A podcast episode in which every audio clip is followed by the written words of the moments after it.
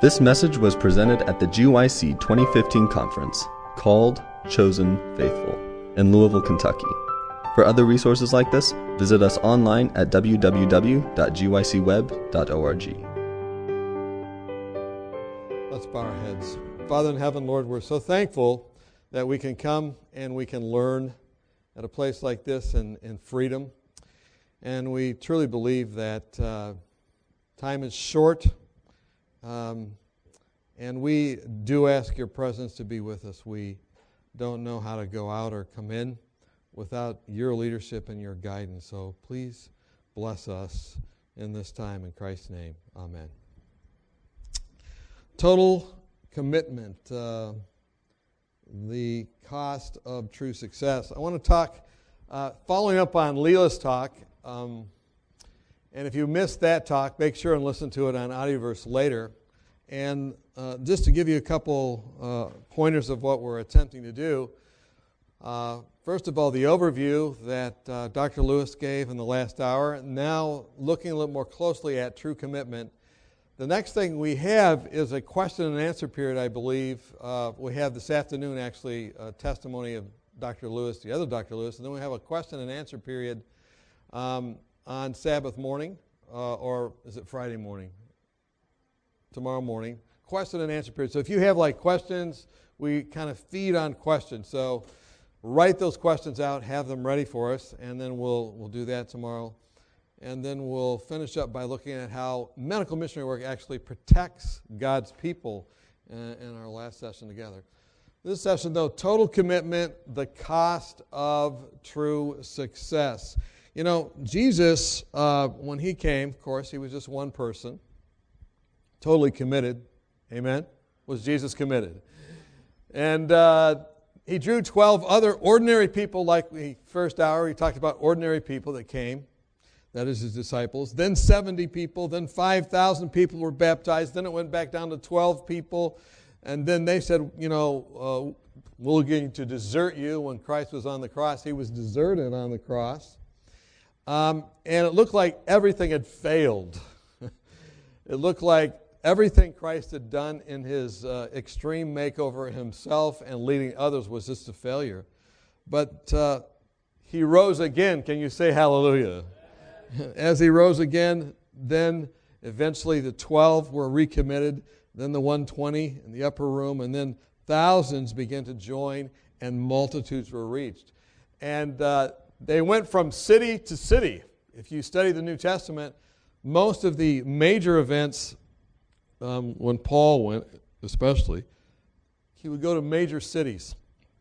Acts 19 says that he uh, started the school of Tyrannus, and he reached everybody from that evangelism school. And uh, he did teaching, preaching, and healing, just as Christ had done in reaching everybody as well when he was there. And uh, Acts 17:6, they turned the world upside down. They went from one city to the next and they turned the world upside down. And I believe that's what God wants to do today. Do you believe that's true? And certainly over the last uh, you know, couple of years, it's been amazing to see how God has turned the world upside down. I mean, you go to a city like San Francisco and you think you're going to get a hearing. Uh, if you're anybody, much less uh, a Christian group. And yet, uh, God did amazing things there. Um, and nobody really even thought that God was going to do amazing things. Um, well, maybe not nobody, but I mean, God thought that probably. But a lot of other people were just like, that's not going to happen. There's nothing going to go on there. You're just going to make a mess. But God did amazing things in San Francisco. I still remember in San Francisco walking in the street, and they were so, you know, you don't know what this street is you're on, the armory there. And they said, This is a terrible street. I mean, people get in fights. They get in fights about any kind of free giveaway. And here you're giving free medical care. These people are going to just kill each other and they might kill you. And uh, this one man said, to me, he says, Why are you here? Don't you understand? This is San Francisco. This is a terrible place. And, and, and he came up and I don't know why he singled me out. I mean, he, I wasn't responsible, but he kind of singles me out. And then I, I just said to him, I said, look, you know, God has laid it on us. He goes, God, God, God, God. And then he started cussing. I said, Well, didn't mean to start that little rap line that you went through here, but he was just, you know, and about three days later, he came back up to me, two days later, actually, in that situation. He came up to me and goes, I want to I wanna talk to you. I said, Here it goes. And he said, You know what? This is what I tell I have never seen anything like this in my whole life. In this city, especially. This place was a place of darkness, and now God has used you folks to turn it into a place of light. Whoa. And this was a, you know, pretty hardcore individual, at least at first there.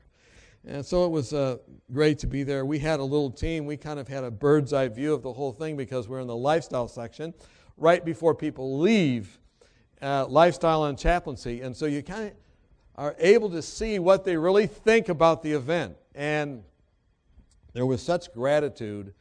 I've never really experienced anything like that except for when we went to San Antonio and then we went to Spokane. Spokane was actually probably the best in terms of responses at uh, my section. And the reason is because we had so many volunteers.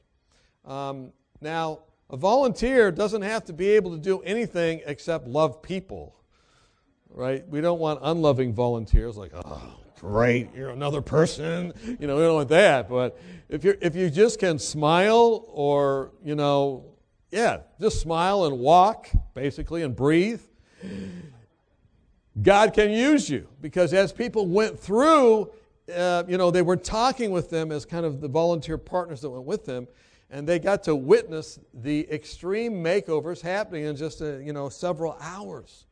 And it transformed not only the lives of the people coming through but the people that were volunteering. By the way i'm not supposed to say this but i'll tell you anyway. Uh, george barna did a study and he said the best way to reach your non-adventist friends is take them on a mission trip with you. And i saw some physicians who brought their, their staff with them and those people made decisions to uh, commit to Christ and join his church during that clinic time. This, it's amazing uh, the opportunities. You know, we think, I have to go around the world to be a missionary. No, you pretty much just have to go across the street. But if you work together as a collective team, it is amazing to see what can happen. Alamodome, man, this is an exciting picture right here. This is a bunch of pastors. Now, I can tell you something. I'm a pastor, right? And um, and I'm kind of I'm also a nurse, so I'm I'm a purse, a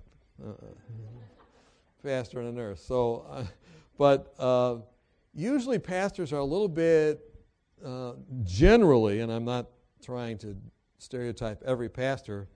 There's many that are not like this, but many times they don't. They're kind of unaware of the medical aspect of things and whatnot, and so they're a little nervous. And they were kind of nervous in this situation in the Alamodome, and uh, they were begrudging the fact that they had to be even involved until they got there.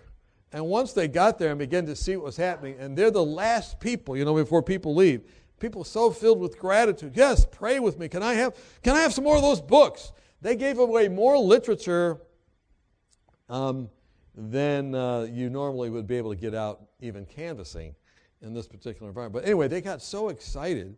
And this is a picture with uh, all the pastors and and my team, and they were just excited. One pastor said to me, he goes, Why in the world have we not been doing this for 20 years? This is the most exciting thing I've ever been involved in.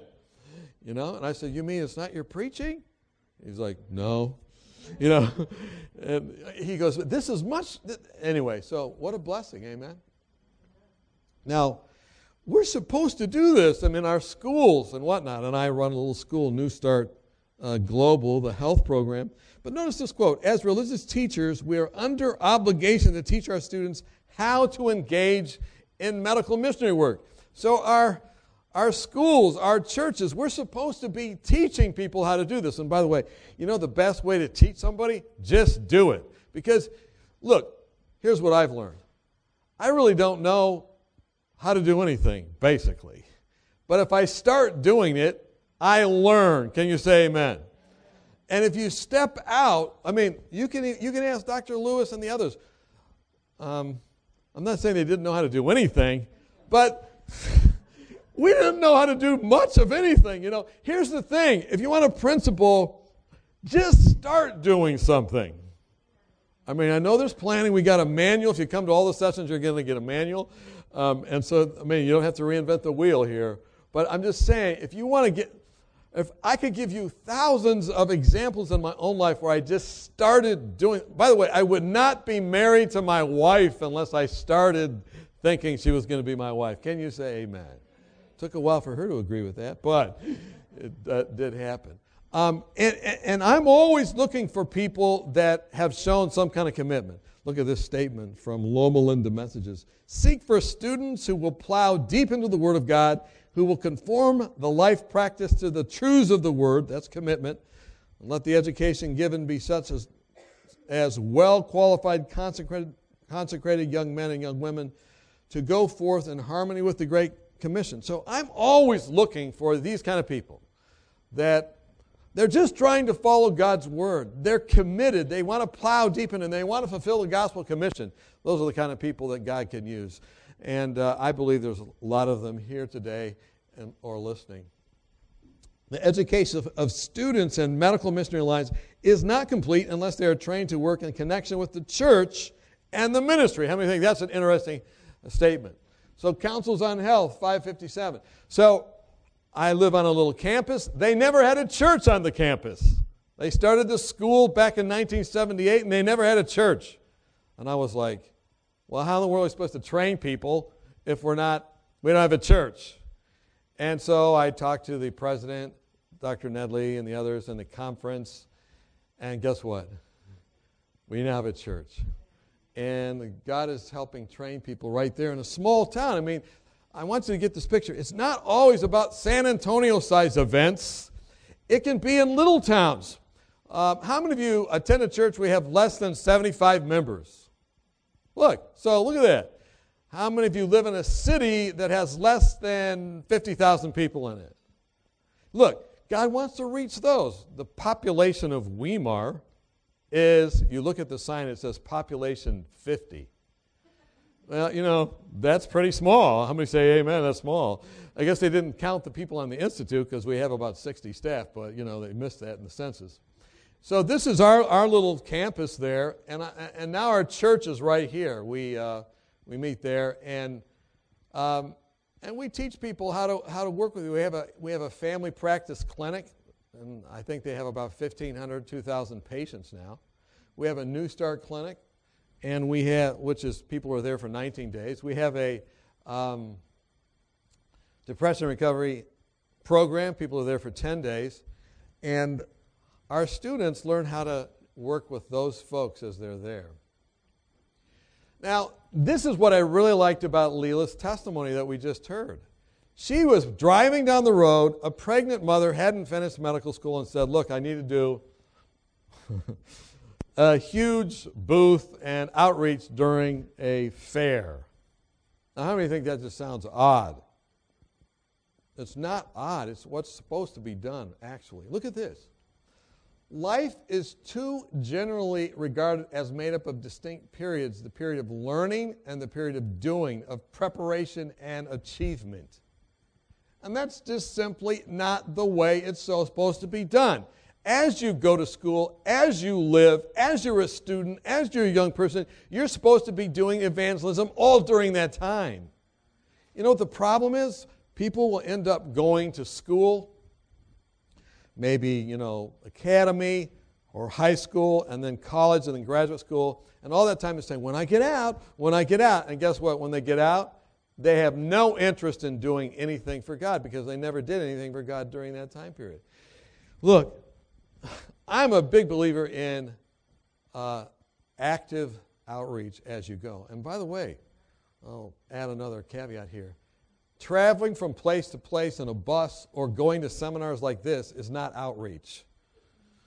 Hello? Are you with me? I mean, I've met people that have 600 seminars, uh, you know, binders. They've never done anything. They're professional seminar attendees. These are not helpful people to the kingdom of God in a sense. How many of you are with me?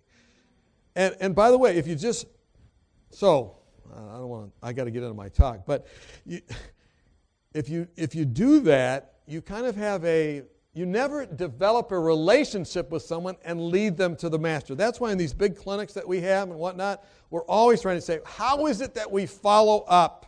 How is it that we get people into relationship with people? And when you go back to your local churches and wherever you are, your school or whatnot, I want you to think about what am I doing to come into relationship with somebody who doesn't know the Lord and lead them to the Lord? And that doesn't take, that, that's not just a one day type situation. Even the people at the Pathways events that came and they said, Look, I want to join your church, and they, they don't know what they're talking about. So you need to study with them and ground them. Any Bible will tell you that. And sometimes that takes a, you know, four or five months. Sometimes it takes five years. You don't know. But how is it that you're going to get into relationship with people? You know, Jesus' example of commitment to a group of people was amazing. He had huge clinics. There was no building large enough in Palestine to hold all the people that would come to his clinics. By the way, he didn't call them clinics, but they were miraculous healing events. Um, we're not the same as Jesus in the sense of miraculous healing events. Um, that's why he says, you know, Ellen White says sanitariums uh, in the last days were raised up. Um, but anyway, um, and during that time of commitment in those big events that he had, he was also committed to a group of 12 people. He took them with him everywhere he went. And he grounded them and he rooted them. And keep in mind that he only worked in a, in a, a 40 by 70 uh, area. And many times people would follow him around. By the way, the average amount of time that Jesus walked every day was about 20 to 25 miles a day. Can you say amen? So he was in shape. So, in our little hamlet there of Weimar, when we started our church, we started a, a project called Operation Blueberry because uh, of this vision of Ellen White. Be diligent to pick the berries nearest you and then search for those further away. So, we drew up a little survey. We said, Look, we've served people from around the world, but we forgot the people across the street. What can we do to help you? And we gave them a little survey, and then we took a two mile radius, and there's about 500 uh, families or homes in that area. Way out in the middle of the woods, you'd never find them unless you got lost. And, uh, and we went there and we surveyed their needs, and then we began to meet those needs. We cleaned up their yards through Christian help work. Then a bunch of them said, We really have dental issues. And so we had a dental clinic, and we turned our school into a dental clinic where we, uh, you know, were holding our classes, now we were extracting teeth. It was, it was I, you know, one student said to me, and I thought final exams were painful. but it was great to turn our school into a clinic. And it was amazing what happened in the community. People in the community started to say, man, this is, the, this is where this place they never had us really on the campus before, but now we understand what we, you, you do. And so we began, we started a church and we said, This is your church. This is the Weimar church. not our church, it's yours. I went into the liquor store, liquor store last week, actually. I don't often do this as a pastor, but I took another pastor with me so we'd go down together. We could testify that we weren't drinking liquor. But I went into the liquor store and I said to the lady, I said, Hi, I'm the pastor of your church. Just wanted to come by and say hello. She looked at me startled. And she goes, The pastor of my church? I said, Yes, the Weimar church. She goes, I didn't even know we had a church. I said, Oh, I'm so sorry. We haven't got out to visit with you and let you know, but I'm just letting you know. And began to talk to her, and she goes, Wow, you know, I haven't been to church in 15 years, but this is amazing that you have a church. And, and I go, Now, you know, your business is uh, it's intriguing to me. This is right next to the Weimar post office, if anyone's been there. It's not a very big place. It's the liquor store right there. She goes, I said, and, I'm, and any business I go into, I'm trying to put, think of a text I could put up on the wall in the business. You know, what text do you think we could put up from the scriptures in your business here? She's going, man, I don't know. I don't know. And then, and I said, well, I, I think of one. And, and, and I read it to her, be drunk with the Spirit, you know. She goes, That's a good text. Is that in the Bible? I said, Yeah, I showed it to her. She goes, Yes, that's a great text. And, uh, you know, and I said, Look at all the names of your alcoholic beverage. Southern Comfort. I mean, God does want to comfort people in the South. He wants to comfort people in the North. He wants to com- he wants to even comfort Jack Daniels, whoever this guy is. And she's like, "You are the oddest minister I've ever met." And I said, "And you're kind of odd too because you're you're wanting to put a scripture up here. I mean, I don't know how that works, but I know God's on the move here." And she goes, "You know, so she's going to come to church. How many think we got to work with people where they are?" And, and as we do these events, and then she says to me, she goes, Are you the one that, that, that helped organize this thing for the dental care stuff? I said, That's me. And she goes, That's my kind of church. And I said, Well, tell me, tell me why it is that you didn't, uh, you know, you're not going to the church, uh, you know, any church at this point. Why are you not getting drunk in the spirit anymore? And she says, uh, she, and she told me a story about what had happened in this church and how, she had been uh, mistreated in a church. And uh, you never know where people are. God loves people in liquor stores. Amen? Everywhere. So, the vision that Ellen White had, and what I want to put before you as ambassadors, and I hope that you really take that on. Here's the vision Medical mission work should be a part of the work of every church in our land. You know, there's like 6,000 Adventist churches in the North American division. Every one of them should be a medical missionary center. Because as you as you do that, it opens up so many other doors. In every city where we have a church, there's a need of a place where treatments can be given. By the way, I, I happen to think my sermons are treatments. uh, anyway. Every church should be a training school for Christian workers. Its members should be taught how to give Bible readings, how to conduct and teach classes, how best to serve the poor, care for the sick, and how to work for the unconverted. Every single church. Now look at this one. The end is near, and every city is to be turned upside down. How many think that sounds good? It's not just the big cities, it's what city?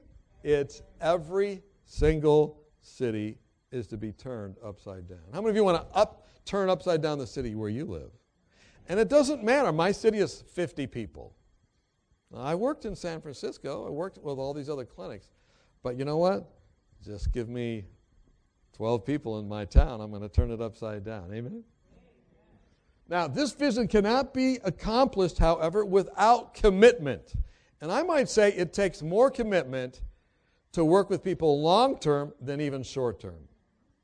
It takes more commitment because, look, we drew a two and a half mile radius around our campus and we said, we want to reach these people. And you don't do scorched earth type things with, when you do that. You don't go up and say, you know, it's my way or the highway or, you know, um, you got to be sensitive to where they are. Can you say amen? It takes commitment. Now, I want to talk about five things for commitment today. What leads to commitment? How does total commitment look? Or what does it look like? Uh, what is the cost of total commitment? What flows from such commitment, and what is the ultimate consequence of true commitment. Um, so let's look at this. And by the way, in this Pathway to Health operations manual, the very first chapter and the second chapter, sort of, are talking about this concept of true commitment. And there, some of the quotes I'm using today are in there, and there are others that are, that are not in my presentation today that you'll want to get as you get your operations manual. Okay. What leads to total commitment? Uh, 2 Corinthians 5.14 is my key text on this. What's it say? For the love of Christ does what? Constrains us. That word constrains in the original means to press together. And it means Christ's love just draws us to Him. How many of you have met someone in life that they're so loving and so kind, you just want to be with them? You want to be around them. Uh, I remember living with my grandfather um, from the time he was 86 until he was 89. And uh, this man had no personal ambition left except for to see me and my brother and my family succeed. Every day he got up, he would cook breakfast for us. 86 years old. Every day he would sing songs to us. Every day. And the love that was demonstrated through him constrained me. I wouldn't be here today without that. How many of you know someone like that, that God has worked through them that way? How many of you want to be someone like that? And it comes from Christ Himself. We are motivated to commitment in joy filled response to what God has done for us. We don't do pathway events. We don't do medical mission work to earn God's favor. We do it because of the favor that He has shown us. And as a result of the joy that wells up in our heart, we say, Look, I want to do that for someone else. Amen? So uh, I can't stress this enough. You're going to get totally burned out unless you're filled up by looking at what God has done for you. And you need to look at it every day. What's He done for you today? You know, in our depression recovery programs, we have a gratitude journal. And every single day, people fill out what God has done for them. And science has shown that when you fill out those gratitude journals, uh, your mental health improves. You come out of depression. The average person uh, thinks between 12,000 and 70,000 thoughts a day. Now, I suppose if you're depressed, it might be 12,000, or it might be even more. But you know what? Most of those thoughts are very negative thoughts. They're not, they're, they're, they're what are called NATs, negative automatic thoughts. And so we constantly have to be uh, committed to saying, look, I'm going to look to Christ, I'm going to look to Him so that my thoughts can be positive. How many want to do that? So, looking at the constraining love of Christ, that's my first point. Number two, what does that look like then? When we look to Christ, what then happens? Now, notice these texts Luke 10 27. You can read it with me. Love the Lord your God with all your heart, and with all your soul, and with all your strength, and with all your mind. Let me ask you a question Are you that committed? Is every thought brought into captivity to Christ? Is everything totally committed? See, this is the picture of total commitment. When we ask for total commitment, many times we don't explain what that is. But this is what total commitment is. Here's another one. 1 Corinthians 15 31, Revelation 12 11 says essentially the same thing. Paul says, I die daily. So, this is the uh, glory of man being laid in the dust, dying to yourself, living to Christ. Um, you know, they overcame him by the blood of the Lamb and the word of their testimony. They did not love their lives to the death. In other words, they said, Look, I'm dying to a thousand things so I can be alive to Christ. This is a daily thing that has to happen um, and a moment by moment thing. How many of you have noticed it's a moment by moment thing? And constantly saying, Look, I got to die to this. I got to die to that. I'm crucified with Christ. I no longer live. Christ lives in me. This is the constant thing. If you don't have that, you're not going to be that effective in reaching out with the vision God has for your life. Luke 14, 26, Matthew 12, 46 to 50. You know, basically says, if you don't hate your father and mother, you can't follow me. Now, what does that mean? I looked it up. You know, in the Old Testament, there was a time when a lot of people decided to worship a golden calf, and uh, there was a group of people that didn't, and then they were tasked with the, uh, by God, with the horrific task of, of uh, bringing executive judgment against their even fellow journeyers there. And so it was a total commitment that was called for at Mount Sinai. By the way, that's the first time the word forgiveness is also used in the Bible. So where did we find forgiveness first? At Mount Sinai. So don't think it's like, well, that's the Old Testament. They didn't get it. That's where we get forgiveness from. But anyway, the point is, this total commitment has to, has to even reach beyond um, uh, family relationships at times. Um, and we have to be willing to follow God. Now, anybody here that's following God, even though your parents don't want you to do that? Anybody listening that has that experience? You know, um, if you don't, that's wonderful. But many people have to take a stand for God to do what's right. And Matthew 12, 46 through 50. You know, Jesus was talking one day, and his mother and brothers came, and they were interrupting his work. And he said, Who is my mother? Who are my brothers? In other words, I can't talk to you right now. I've, I've, I've, I'm doing a good work. I'm doing what my father wants me to do. I, I'm, I'm doing my father's business. And then he looked at his disciples and he said, Who is my mother, my brother, my sisters, save those who do the will of my Father in heaven? This is commitment, total commitment. How many think that's a little bit costly? Can be, can be. Colossians chapter 3, verse 2 and 3. Set your mind, the affections, on things above, not on things on earth, for you died, and your life is hidden with Christ in God. That's total commitment, looking to Christ every day. How many can see that total commitment is fairly comprehensive? And I love the quote that Dr. Lewis shared in the first uh, section. She said, Most people have a false humility that's tied with adulation and applause of others. Look, I'm going to tell you something. If you get involved in a pathway event, if you get involved in medical mission work or any evangelism, don't think you're guaranteed of applause. Don't think that you're guaranteed the media is going to come and adulate you. Look, do it anyway. Are you with me on that?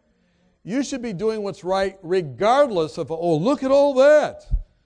Sometimes people are motivated by the wrong thing. What needs to motivate us is what?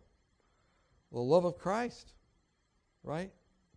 And the stuff that nobody sees. Early pioneers in Adventist history, Sutherland and Magan started a school called Madison, turned the world upside down, actually. But behind the scenes, when they were very young people, this is what they said. They were talking in a dorm in 1888 or 1889, right after the 1888 message was given. And they were so gripped by the 1888 message, righteousness by faith that works, anyway, they were so gripped that this is what they, they said that they would follow the Bible and spirit of prophecy explicitly in their lives and in their ministry. And you know what the discussion was right after that? One guy said to the other, Why is it that you're eating fish? and they had this discussion because the servant of the Lord talked about moving away from flesh foods and whatnot. And they had that discussion. It led them to a total commitment. Look at this picture of uh, their volume of the testimonies. This is actually the third one they went through. They would mark the spirit of prophecy in the Bible, and uh, their grandson showed me this. And every page looked like that. There were no pages that didn't look like that. And that wasn't the first edition. They had done that two or three times. Did you know that Seventh day Adventists, uh, they did a survey of 41,000 Seventh day Adventists recently, and they discovered that uh, only 32%, uh, oh, wait a minute, 40, 42% read the Bible at least once a day. That's all, all that do that. Um, and uh, 32% rarely, and some never. When it comes to the spirit of prophecy, almost 20% of Adventists never read it. You wonder why it is we don't have commitment today. We're not looking to the scriptures, we're not looking to the spirit of prophecy, and consequently, we get confused. We wonder what anything is true. I'm going to tell you something. If you read the Bible and Spirit of prophecy and you just claim it, I've seen it again and again, God honors those promises. But how can you know about those promises if you're not reading them? Amen? So I want to challenge you. Um, another group of young people challenged me one time. I was in, speaking in a part of the world and I was talking about some quotes from the Spirit of prophecy. They said, We've never read that. We don't know about that. Where did you get that? And I understood in that particular country, they never had translated the writings of Ellen White. And I said, What? I mean, all of them, they had this little book, little tiny book. I mean, she's written a number of things. They had this little book, and I said, You haven't. And so I challenged them. I said, Look, you want to hear more of these things? You think these are precious? Why don't you translate these writings? It's been a couple years since Ellen White died. It was back in 1915. Maybe you should get about that. And guess what? Those young people took that on. Next time I went back to that place, they had, had translated all the testimonies and they've been reading them. And it was leading to a revival in that very secular nation. There's a power in reading these things. And also, what about fasting and prayer? Look at this wonderful text from Joel, which I preached on this last week. Now, therefore, saith the Lord. Turn to me with all your heart, with fasting, with weeping, and with mourning. Rend your heart, not your garments. In other words, don't do it for outward show. They used to rip their garments to show they were really committed. Rend your heart, not your garments. Return to the Lord your God. Lord is all uppercase. Yahweh means the judge. Um, your God, the relationship God. For he is gracious and merciful, slow to anger and great kindness, and he relents from doing harm. Goes on to say that um, he can restore that which you've lost. Now, do you, do you pray? I mean, it seems pretty basic, but do you pray every day? Do you cry out to God every day? Do you set uh, time aside for that um, every day? I mean, this seems so basic, but I'm going to tell you, it makes all the difference in the world. Um, it makes you available to God. Notice this uh, statement from Patriarchs and Prophets, page 250. In order to receive God's help, he must uh, abound to earnest and persevering prayer and effort. Many never attain to the position they might occupy because they, they wait for God to do for them that which He has given them power to do for themselves. There's a part of prayer that you have to be involved in. You have to make the time, you have to make the commitment to spend time in prayer. God can't make that commitment for you. He's already made his commitment. The Bible says he ever lives to make intercession. He's praying all the time. And he's working with you. I'm going to give you an example of prayer at a pathway event recently. In Spokane, this man came through, and we usually refer people from the lifestyle section to re- pray with the chaplain before they leave. But like Lela said in the, the last hour, lots of people want lots of prayer. And this man came and he said, for some reason, he said, I want to pray with you. And I said, Well, you know, the chaplain is going to, I want to introduce one of the chaplains, and, and maybe we can pray with them because I, I like to have the chaplain or the pastors, those are usually the pastors in that area, uh, make a, build a relationship with the individual, right? But he says, No, I want to pray with you. I said, Well, I can talk to you about nutrition. He goes, No, I want to pray with you. And I said, Okay, let's pray. Um, and, uh, and then this thought struck me. I said, You know, I'm going to ask the guy what kind of prayer he wants. I said, Do you want just like a regular prayer, or would you like a, an extra powerful prayer?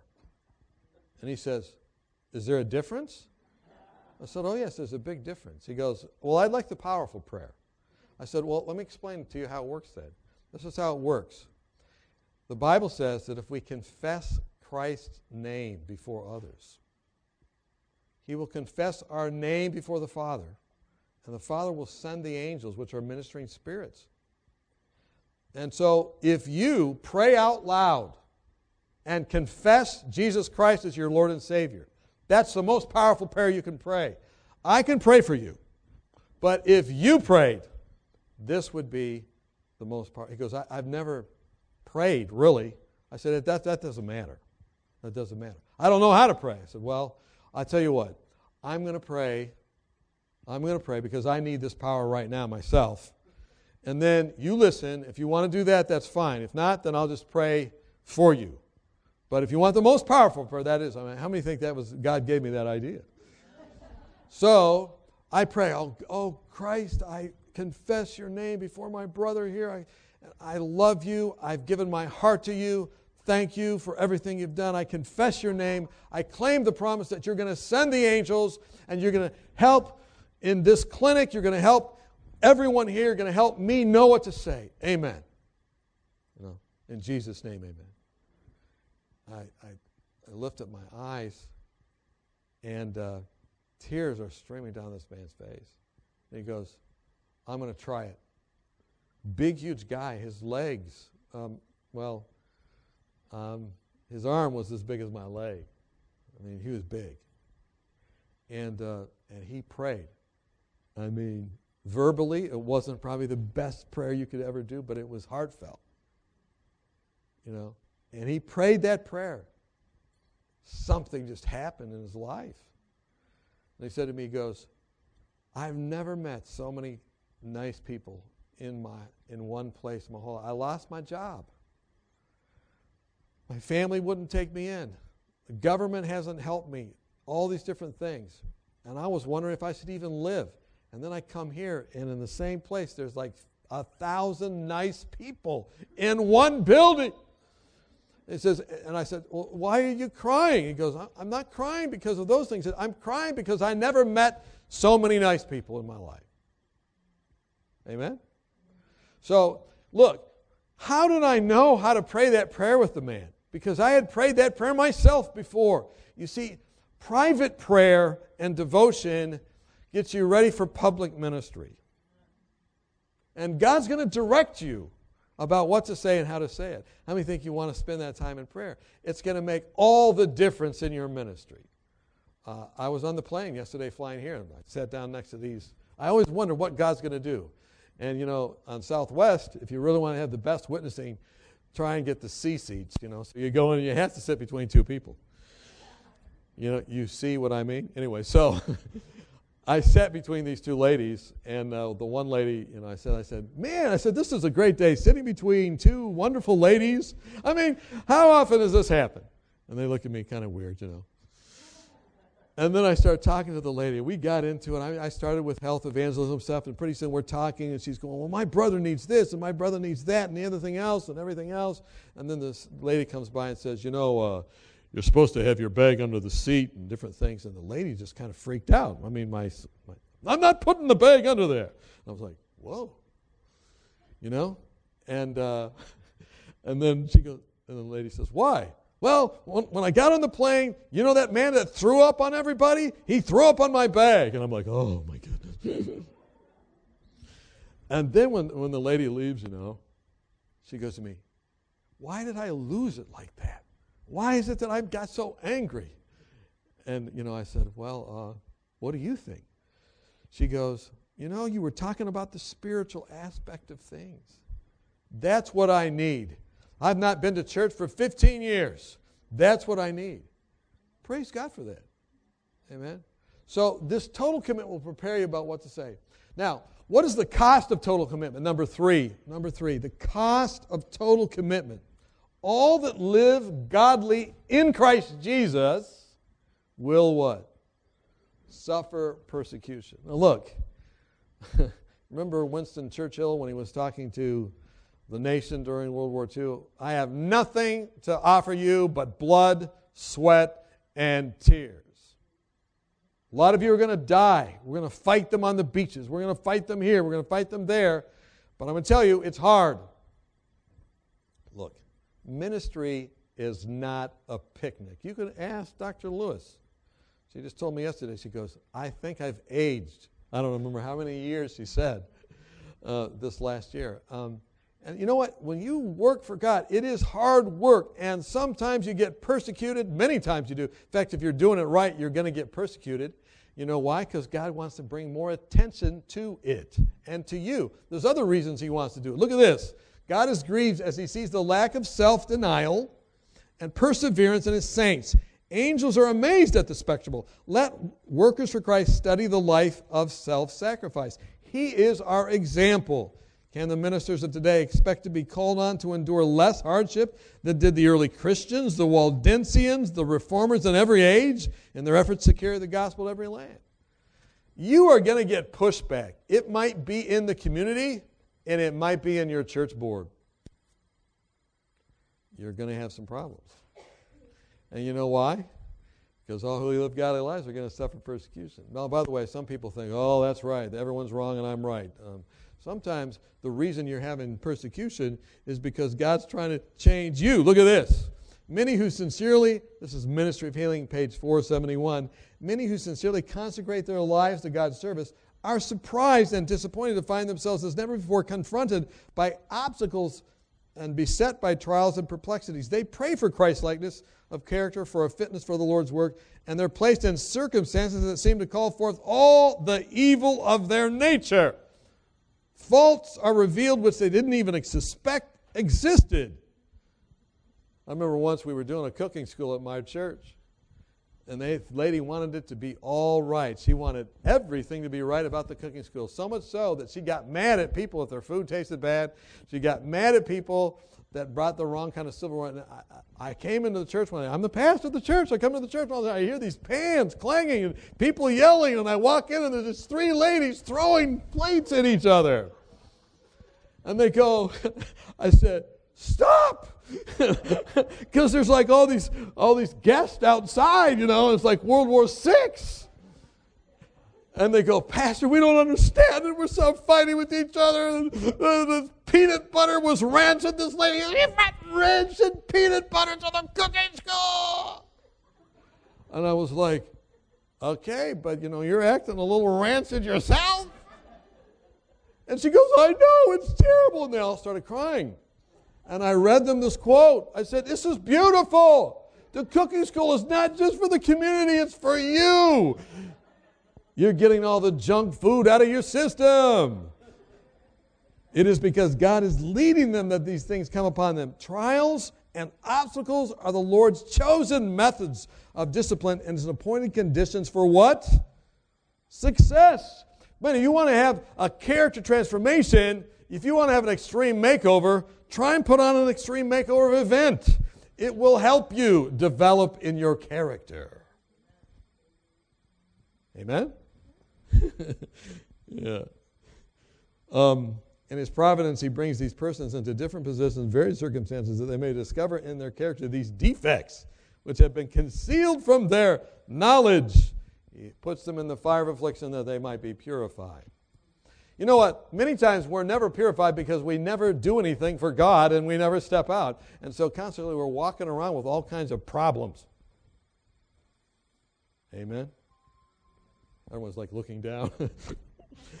uh, but that's, that's, that's why God allows uh, us to be put in that situation. Number four, and remember we have five points, so this is number four. We're moving right along here.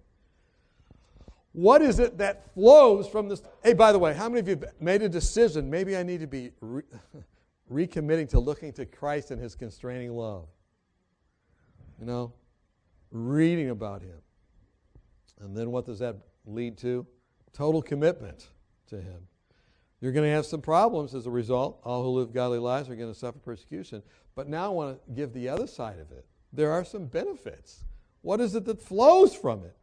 Seek ye first the kingdom of God and his righteousness, and all these things, in the context food, drink, clothes, shall be added to you. Can you say amen to that? Look, if you do what's right for God, He's going to take care. Of I remember once I, I, I moved to California. I've moved there twice in my life, but this was a, the uh, first time as an adult. And I went there, and you know, the place I was living cost $2,500, and the utilities were $500. $3,000 a month, and I had like 13 cents left. Well, maybe a little more than that, but I was not making it. And I said to my wife, I said, you know what? God wants us to come to California. It seems like He led us here, but uh, God Himself told us not to be in debt and to get in debt, and we're going to have to trust God. So the next day, I preached a sermon at this church. I don't even remember what I preached. Isn't that terrible? And I preached this sermon, and these two people came up to me afterwards. They said, You know what? You really blessed us today. I said, Well, God blessed you. You really blessed us. Can we bless you? And I was a little nervous because this guy had tried to bless me in Phoenix earlier in the month, and it hadn't turned out so well. That's another story. But anyway, so I said, Yes, I would love to be blessed by God. And they said, Well, come over to our our, uh, come, to, come to our house in, the, in, in uh, outside of town. Went outside town, and there they had their little house. And next to their house was another house on 10 acres with a nice stream. And I had prayed to the Lord. I said, God, the rent that I pay has to be $1,000 or less. It's $1,500 less than I'm paying now, God. But you own the cattle on a thousand hills, and you might need to sell a couple of them. That was my prayer. Not exactly like that, but uh, basic, right? So I'm praying to God. I preached that sermon. The very next day, take me over there. You know what the man says to me? He goes, You know what? You blessed us, and, and, and we would like you to continue to bless us by living in this house. And I said, I looked around the house, and they said, What color carpet do you want? What color paint do you want? I was like, You're going to redo the house? Yes. Do you want the partitions in any place different? This and that. I was like, are you joking? I said, How much is this? They said, We want you to live here free. I said, You want me to live what? We want you to live here free. I thought, I thought, I thought they said for a fee. no, free. And I was like, I was like, what? God, you did this for me. I pray this prayer, and the very next day this happens. And I told him, I said, look, I'm not going to live here free. I, I'm going to honor God by paying you $1,000 a month. And I said, All right, fine, if you want to pay that, but we're just putting it back into the church. I was in that church as the head elder, and they said, And you can use it in a fund for evangelism. Can you say amen? So God paid my rent, and He put an evangelism fund so I could do ministry. How many think we need to be praying more? Claiming God's promises, right? So, look, when we step out for Him, He's going to he's gonna supply what we need.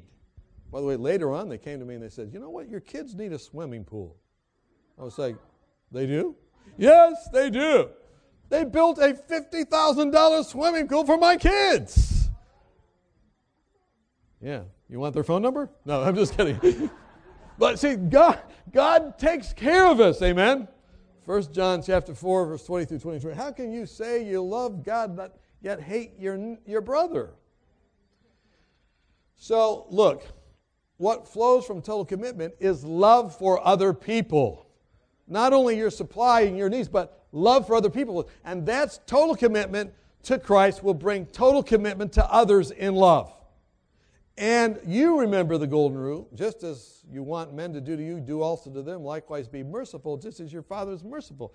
This golden rule begins to come true in your own life. You say, Look, God has blessed me. You think I was more committed to evangelism after God had done that for my family? I was like, Praise God, I'm going to go out. And I'm not trying to pay him back because you can't really pay that back. Search heaven and earth, and there is no truth revealed more powerful than that which is made manifest, and works of mercy to those who need our sympathy and aid. This is the truth as it is in Jesus. When those who profess the name of Christ shall practice the principles of the golden rule, what will happen? The same power will attend the gospel as in apostolic times. Can you say amen to that? How many want the same power as apostolic times? And by the way, I think we're seeing mercy drops falling around us in these cities but for the showers we plead. Can you say amen? Now, as we're closing up, I got my last point. You know, I was thinking, uh, I had preached a sermon actually this last week about the locust in Joel 2 and about how God would restore, you know, at the end of the year. God's going to restore things. If you messed up your life, if you haven't been committed, if you've done all these things that have, have led to a devastation of your life, God can still restore it. Can you say amen? He can give you an abundance. Even if you haven't committed to this point, He can do that. And I was looking at stories of commitment, and I came across the story of Larry Brilliant. How many of you have ever heard of this brilliant individual? He's the chief philanthropist for Google, but he's a physician, and he was one of the principal people that helped eradicate smallpox.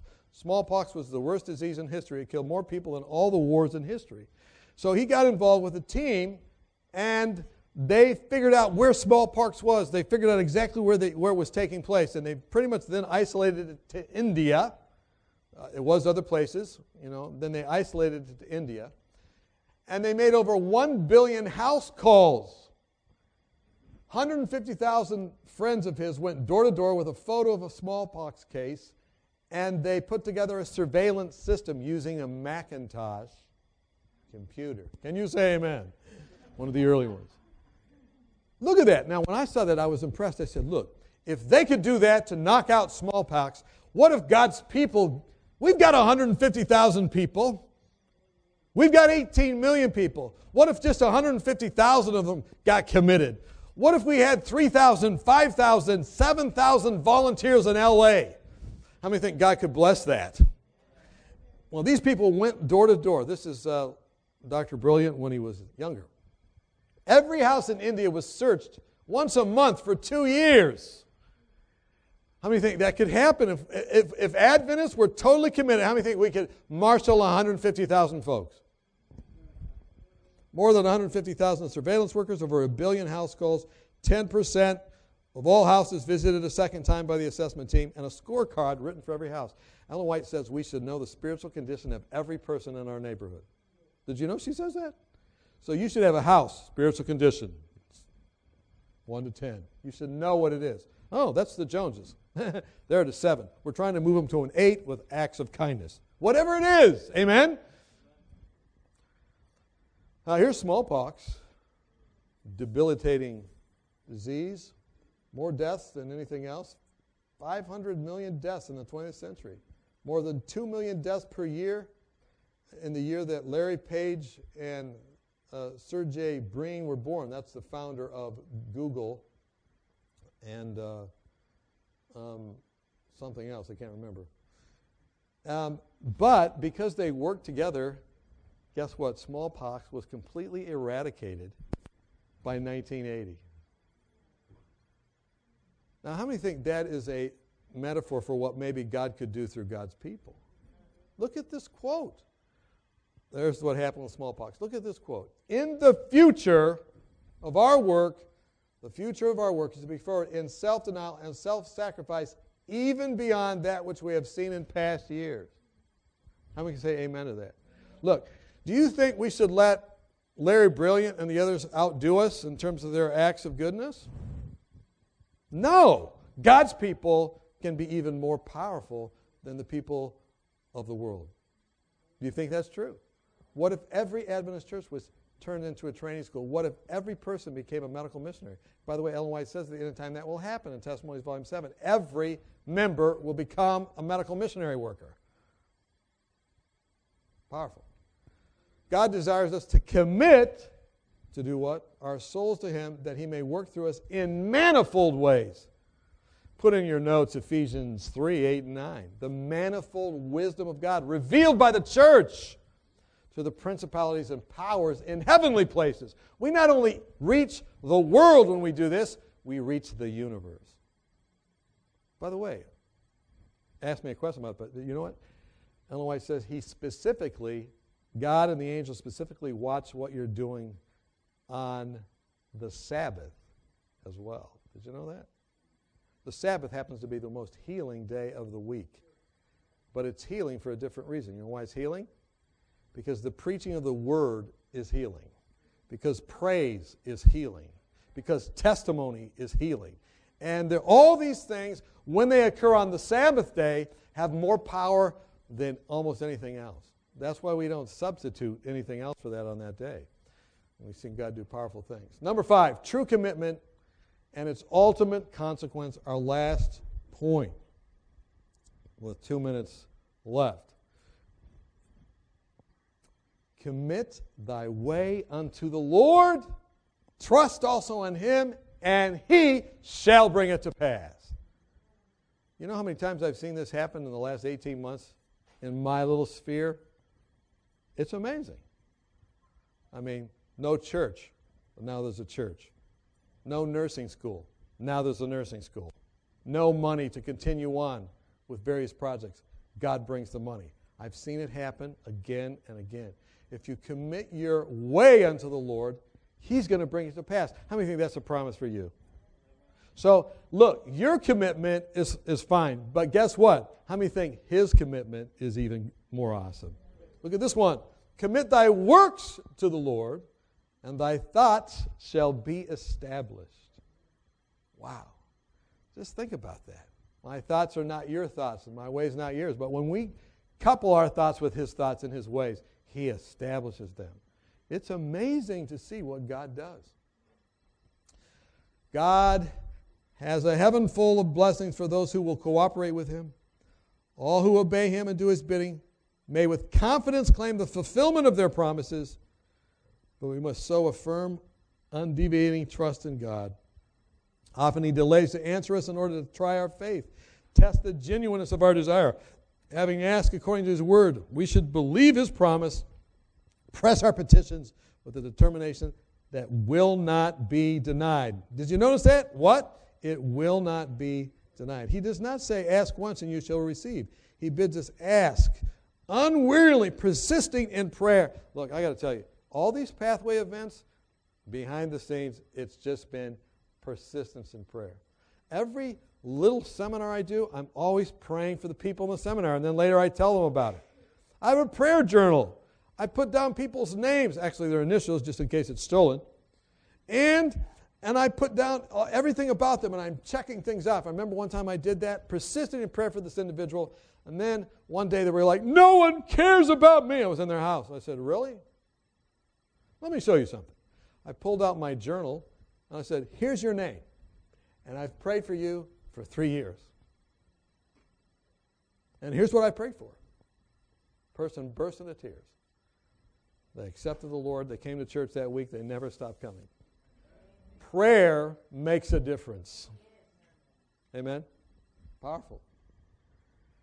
So let's review and then one last thing to put in your mind as you leave. What is it that leads to commitment? What does total commitment look like? Have we answered some of these questions? What is the cost of total commitment? What flows from such a commitment? And finally, what is the ultimate consequence of true commitment? And it's God's blessings.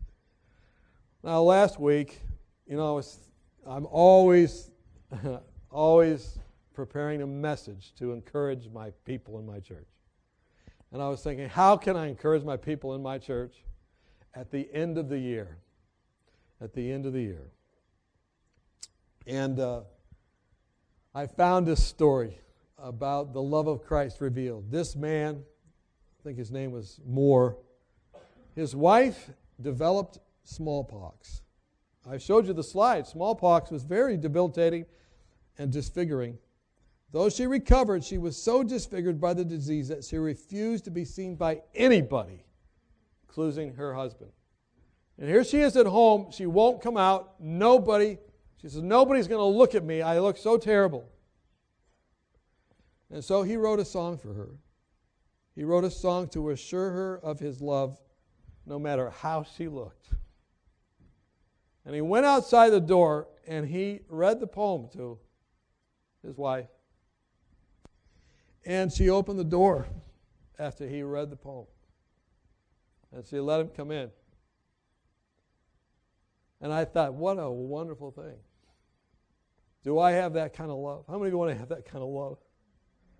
Doesn't matter what someone looks like, I still love them.